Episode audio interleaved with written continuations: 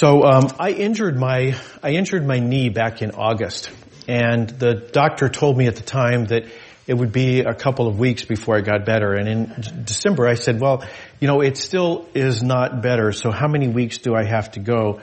Uh, for this thing to get better. And she said, well, maybe you need some physical therapy. So for the last several weeks now, I've been getting physical therapy. And I don't know, just out of curiosity, how many people have ever been to a physical therapist? Okay, so there's a lot of you. Um, one, one of the things that surprised me, or I, I, guess it didn't surprise me, but that surprises me every time I go is how many people are there. That, that, you know, you don't realize how many people at any given moment, and this is just one of many physical therapy places, is is dealing with some injury. So there's a lot of people who seem to be working on their legs a couple of people who are working on their arms and I don't know what else they're, they're doing, but I'm just judging from the exercises because the, the therapist gives me a set of exercises. I do some there, but she gives me one of those sheets of paper with a hundred little exercises and do 30 reps of this and 79 reps of something else. So, so I have to do those and the truth is, um, I don't always do them. So, uh, I know, you know, this is the unique thing about me. Everybody else always does their their um, exercise when they're home, but sometimes, sometimes, you know, it's late and it's I, I don't want to spend 30 minutes, you know, working on all my different exercises, or my leg already hurts, and yeah, maybe this will eventually make it quit hurting, but I'm not going to do that right now because it's already hurting, or maybe I just don't feel like it. Maybe, you know, I just want to sit on the couch or whatever it is. So, so sometimes I, I don't do the exercises. I, I, I do them as much as I remember and can, um, but sometimes I, I skip. And then this thing happens where I go to the, my next physical therapist appointment and I kind of fuzz up how much I did, right? So, you know, I talk about the ones I did and not about the ones I didn't do. So I, I kind of, and, and the, the reason is because because I want the physical therapist to help me, right? I want my knee to quit hurting, right? I mean, I really do want that. But at the same time, I want the physical therapist to approve of me, right? I want their approval. And if I, if I'm a bad patient, if I'm somebody who isn't doing the, the work, then I'm afraid that I won't get the, the approval I want. So I want help, but I also want approval. And maybe you can relate to this. Some of you were chuckling. Maybe you can relate to this in the area of physical therapy. Maybe it's something else. You can think of a coach or, um, you know, maybe a parent, uh, maybe a boss, somebody who you want you want their help because this is a hard thing you're you're facing, but at the same time you also want their approval. So you find yourself kind of shading the truth to make you look a little better than you are, and that defeats the the purpose of getting the the help you want.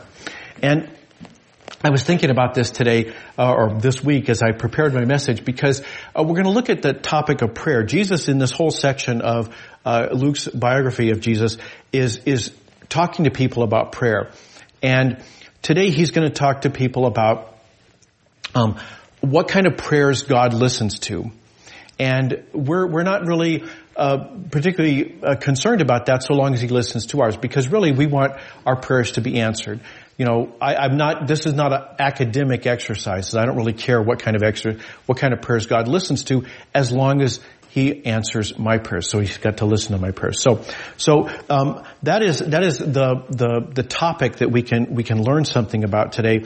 Um, there's, there's a, a theological note that I feel, you know, part of me says stick to the text and the other part of me says no we got to go over this so so part of it is this god will, will, will grant whatever prayer he wants this is this goes way back this goes all the way back to exodus god said flatly i will be kind to whomever i wish to be kind i will have compassion to whomever i wish to be com- compassionate there's nothing in heaven or on earth that can keep god from granting the prayers of those he wants to, right? So God is sovereign. That, that there's, there's this kind of asterisk next to anything else we talk about, that God makes the decisions. But, but God has told us what kind of prayers He listens to, and He's told us what kind of prayers He answers. So, so understand, I'm not saying that we can somehow make God do something He doesn't want to do. I'm simply saying that God has told us what He wants to do, and that's one thing that Jesus is doing in our lesson today, is He's giving us an example of the kinds of prayers that God does answer. So, so that's the, the kind of theological footnote. But um, he tells us about these two people who go up to the temple to pray. It says two people went up to the temple to pray. One was a Pharisee and the other was a tax collector. We, we mentioned tax collectors last week. Um, they are they are not the people that you would expect God to listen to. They, they are at best doing a nasty job that everybody wishes they wouldn't do. So that's at best. But more likely they're corrupt. They are uh, criminals who are who are part of who have voluntarily joined a, a, crime syndicate called the Roman Empire, and so so that's a tax collector. Now, by contrast, the Pharisee he is he is a member of the religious elite. He's, he doesn't have a position at the temple, but he's, he's, he's a member of a very exclusive club. In the first century, there were about 6,000 Pharisees, according to contemporary accounts. It was a very exclusive club. There might only be a couple of them in your, your town or your village. That there were the people who really put in the work. They they did the exercises on their little sheet um, that told them what they needed to do. So the the Pharisees they are the they're the Navy SEALs of first century Judaism. Okay, they they do the work. So when Jesus says this, they went up to the temple to pray. You know, if we look at this through first century um, uh, lens, we we know who's going to have their prayer answered. The the Pharisee he he is at the other end of the scale from the tax collectors. They couldn't find two people who are more distant from each other in terms of their their um, religious observance. So the Pharisee mentions that. The Pharisee, uh, Jesus tells us in this parable what the Pharisee says. He stood and prayed about himself with these words. God, I thank you that I'm not like everyone else. Um, crooks, evildoers, adulterers, even like this tax collector. Now that may seem a little bit over the top, but there are some contemporary accounts from the Dead Sea Scrolls. This is not, um, it may not be common, but it's not an unheard of prayer. This is the kind of thing people would sometimes pray. And, um, you know, it's easy for us today to look at it and kind of criticize it. You know, he's not really setting a high bar, right? This is like saying, I'm a better person than Jeffrey Dahmer. You know, I'm a better person than Charles Manson, right? God, I thank you for making me so wonderful. Well, wonderful and better than them is not really the same. There's kind of a gap there. So, so he's, he's thanking God that he's not the worst. okay, well, well, okay, good. You know, I guess you're not. And then he says, well, okay, fair enough, but, but I am meticulous about my observance. I observe Torah and then some. I fast twice a week. I give a tenth of everything I receive. So Torah only requires him to um, to to fast once a year. So there's only one fast, and um, there are some traditions that had been developed by this point that said there were actually several t- uh, fasts over the course of the year. But Torah itself only requires the one fast. Nothing requires twice a week. Um, and then he says, "I give a tenth of everything I receive, not just the things that the law requires me to give um, a, a tithe of, but every single thing, every nickel that passes through my hands, I give a tenth of it. So he says, I go beyond what the law requires. Now, by contrast, the tax collector says, um, the tax collector stood at a distance. He wouldn't even uh, lift up his eyes to look for heaven. Most people in that era, you know, today we do this because we've learned from the from the tax collector, and we're trying to do whatever it is he did. I want to do that, right? But in the in the first century, most people prayed standing up and looking up. So, so he is kind of a model for us. He doesn't even lift his eyes up toward heaven. He strikes his chest and says, "God, show mercy to me, a sinner." So, he admits it. You know, the the tax I mean, the Pharisee, he pointed out how he's pretty good. He's a pretty good guy, and uh, certainly does more than the law requires. And um, uh, by contrast, this guy admits he's a sinner. And so we know who's going to get their prayer answered. We know whose prayer is going to be listened to. The ninja, the, the, the Navy SEAL, right? He's going to get his prayer answered. But Jesus says no. Jesus says this person, the tax collector, went down to his home justified rather than the Pharisee. See, this is amazing. Jesus says he was justified. All the Pharisee wanted was a reduced sentence. He said, you know, can I get off with, you know, uh, you know, maybe uh, some some community service or something like that? Can I can I just have a lighter sentence than I deserve? And Jesus says he's justified. He's acquitted. God says, okay, problem solved. He gets more than he asks for because that's what God does. So why why does the Pharisee get nothing? Well, he got what he asked for. What did he ask for? Nothing. He got everything he asked for. He went up to the temple to pray and he said, God, look how wonderful I am. And then he went home. He got every single thing he asked for and then some. He got nothing. Now, there's another, I, I'm going to give you another little theological footnote. I said, I said before that he did more than the law required. Well, that's impossible. You can't do more than the law requires. Um, uh, in, in the, the, in the Hebrew scriptures that are then quoted by Jesus in the Sermon on the Mount, he says this. Um, this is from Leviticus, but Jesus quotes it. He says, "What God wants is for us to be perfect, um, be complete, be finished." Um, Therefore, as your heavenly Father is complete or perfect, that there's nothing more left to do. Well, how can you go beyond nothing more? Right? There's, there's nothing more. How can you even go beyond that? So, so it's like if I go to my physical therapist and I say, well, I did everything on the sheet of paper and I also sat on the couch and I went to the kitchen and I ate some things. Um, so I went beyond everything on your sheet right? Do I get credit for sitting on the couch and, and, you know, watching videos? No, I don't get any credit for that. I'm not going beyond the law. The, the law, I mean, my physical therapist law is to do everything on that sheet of paper. And if I say, well, I went beyond the law, well, who cares, right? Whatever it is I'm doing, I'm not being complete. I'm not being more than, more than was asked for. I'm doing something that doesn't count. So, so he says, he says, I've done more than the law required. Well, there's nothing in the law that tells us God cares if you tithe on your dill or your mint or your cumin. Uh, you know, that, that if you give 10% of things that God didn't ask you to, well, it's not even sure that, it's not even clear that that's what God wants. But more than that, God said He wants everything. He wants you to be completely finished. And, well, if you're a work in progress, then you're not exceeding God's law. So, so what what does this teach us? If we, if we try to kind of stand back and say, what is Jesus teaching us about prayer? What kind of prayers does Jesus listen, uh, does God listen to? What kind of prayers does God answer? Well, he, it's pretty clear. God helps people who ask for help. So, that's, that's the first point in, in um, the outline. God helps people who ask for help. And God gives us more than we ask for.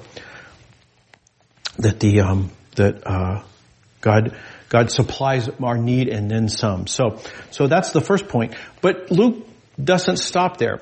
Luke has just told us a story that's only found in Luke's biography. He's told us about the, the, the parable of the tax collector and the uh, Pharisee. But then he tells us, he kind of joins back up with the same uh, line of tradition that Mark recorded in, in his uh, biography. So now we're getting, from, from here forward, we get things that are in, in both Mark's biography and Luke's. So what does he say now? Um, he says people were bringing babies to Jesus so that he would he would bless them. And when the disciples saw this, they scolded them. Then, uh, probably the parents, uh, not the children. Um, so then Jesus called to them and said, called them to him and said, allow the children to come to me, don't forbid them, because God's kingdom belongs to people like these children.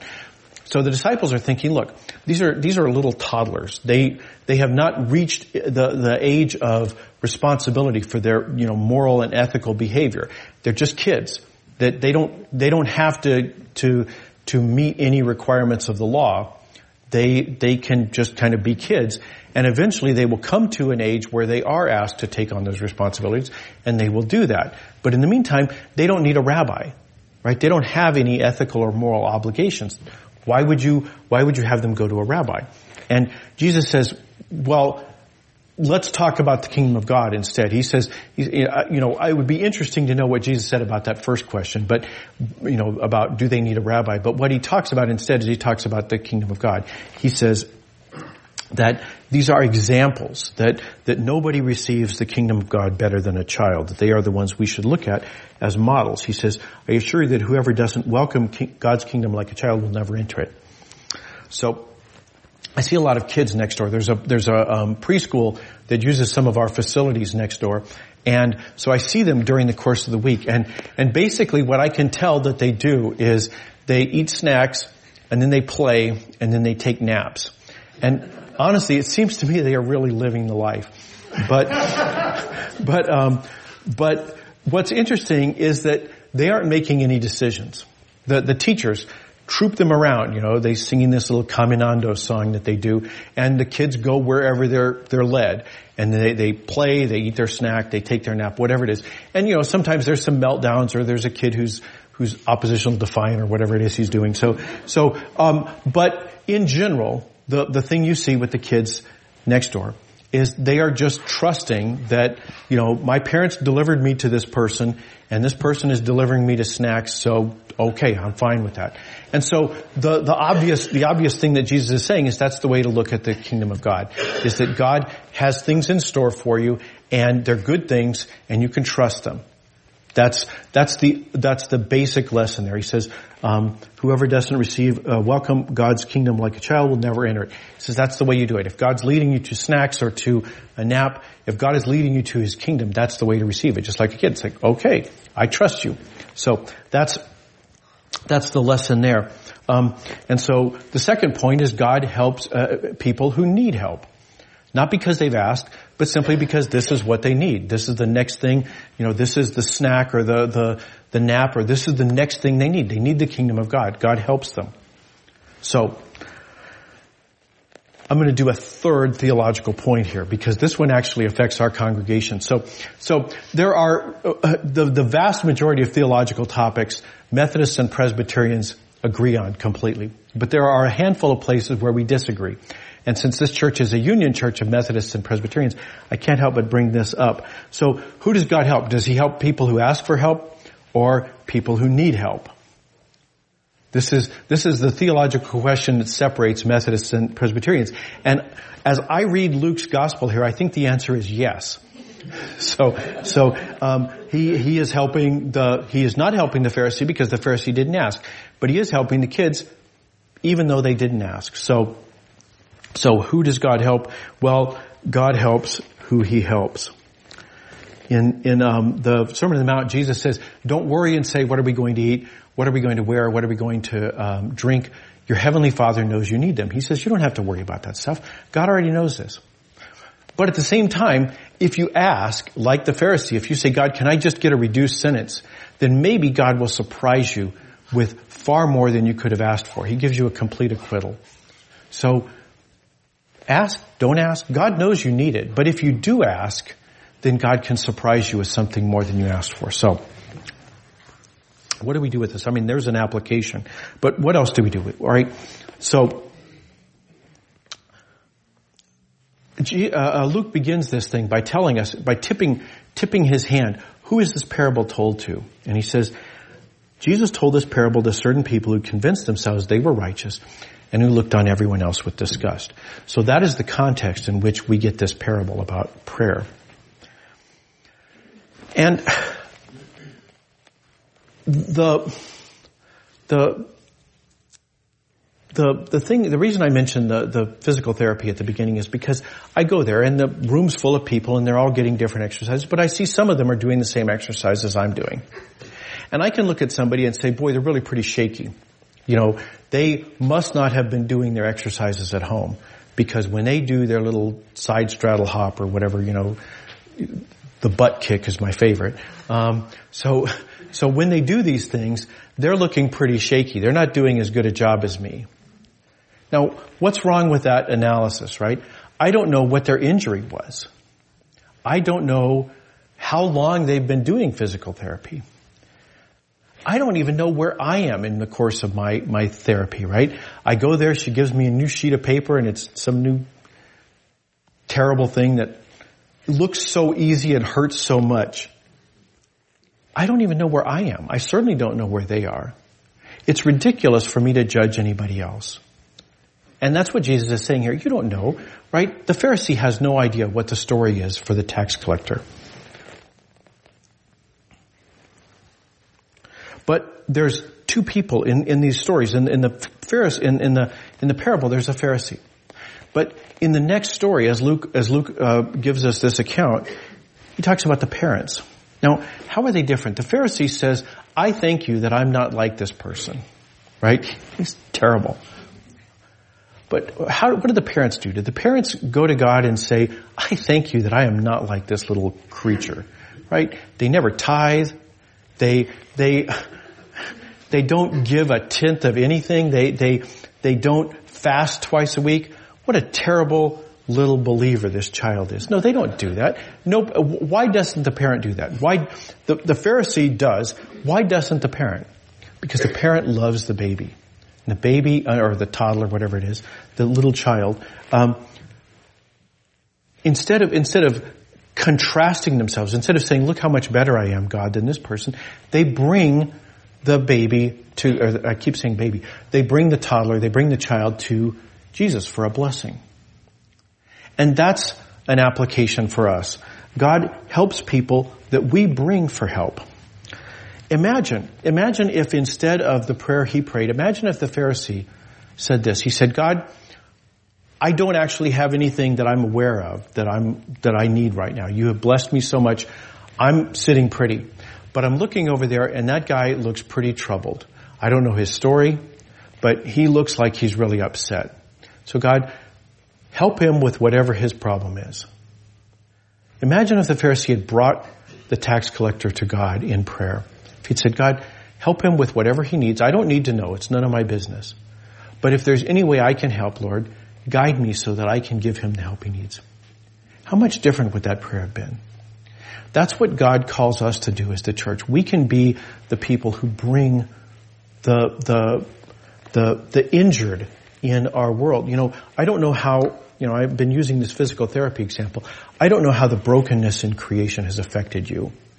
I don't know how it's affected the people across the street. I don't know how it's affected anybody. But I could be like the, the Pharisee and say, look, I don't know God how the brokenness in this world has affected them. But instead of judging them and saying, I'm better at my physical therapy than they are, I can say, God, they look like they're hurting. Can you do something for them? And maybe, God, if there's a role for me, guide me so that I can know what that role is. This is what the church is called to do. This is what it means to be a Christian. So that's the lesson. What kind of prayer does God listen to? Well, He listens to prayers when you need His help and He listens to prayers when, when you don't. God gives you what you ask for and God gives you what you need. But God would love for you to be like the parents who brought the child to Jesus for a blessing. Bring the people in your lives, the people beyond your lives, to God for a blessing. Let's pray. Father in heaven, it's so easy for us to be like the Pharisee, to look at the people around us and say, they're not doing a very good job. Help us to realize how much of a head start you've given us, how much you protected us from in this world, so that we can be more humble. But God, don't let us stop there. Give us tender hearts so that we can actually intercede for people who need your help. Let this be what our church is known for. We pray it through Christ our Lord. Amen.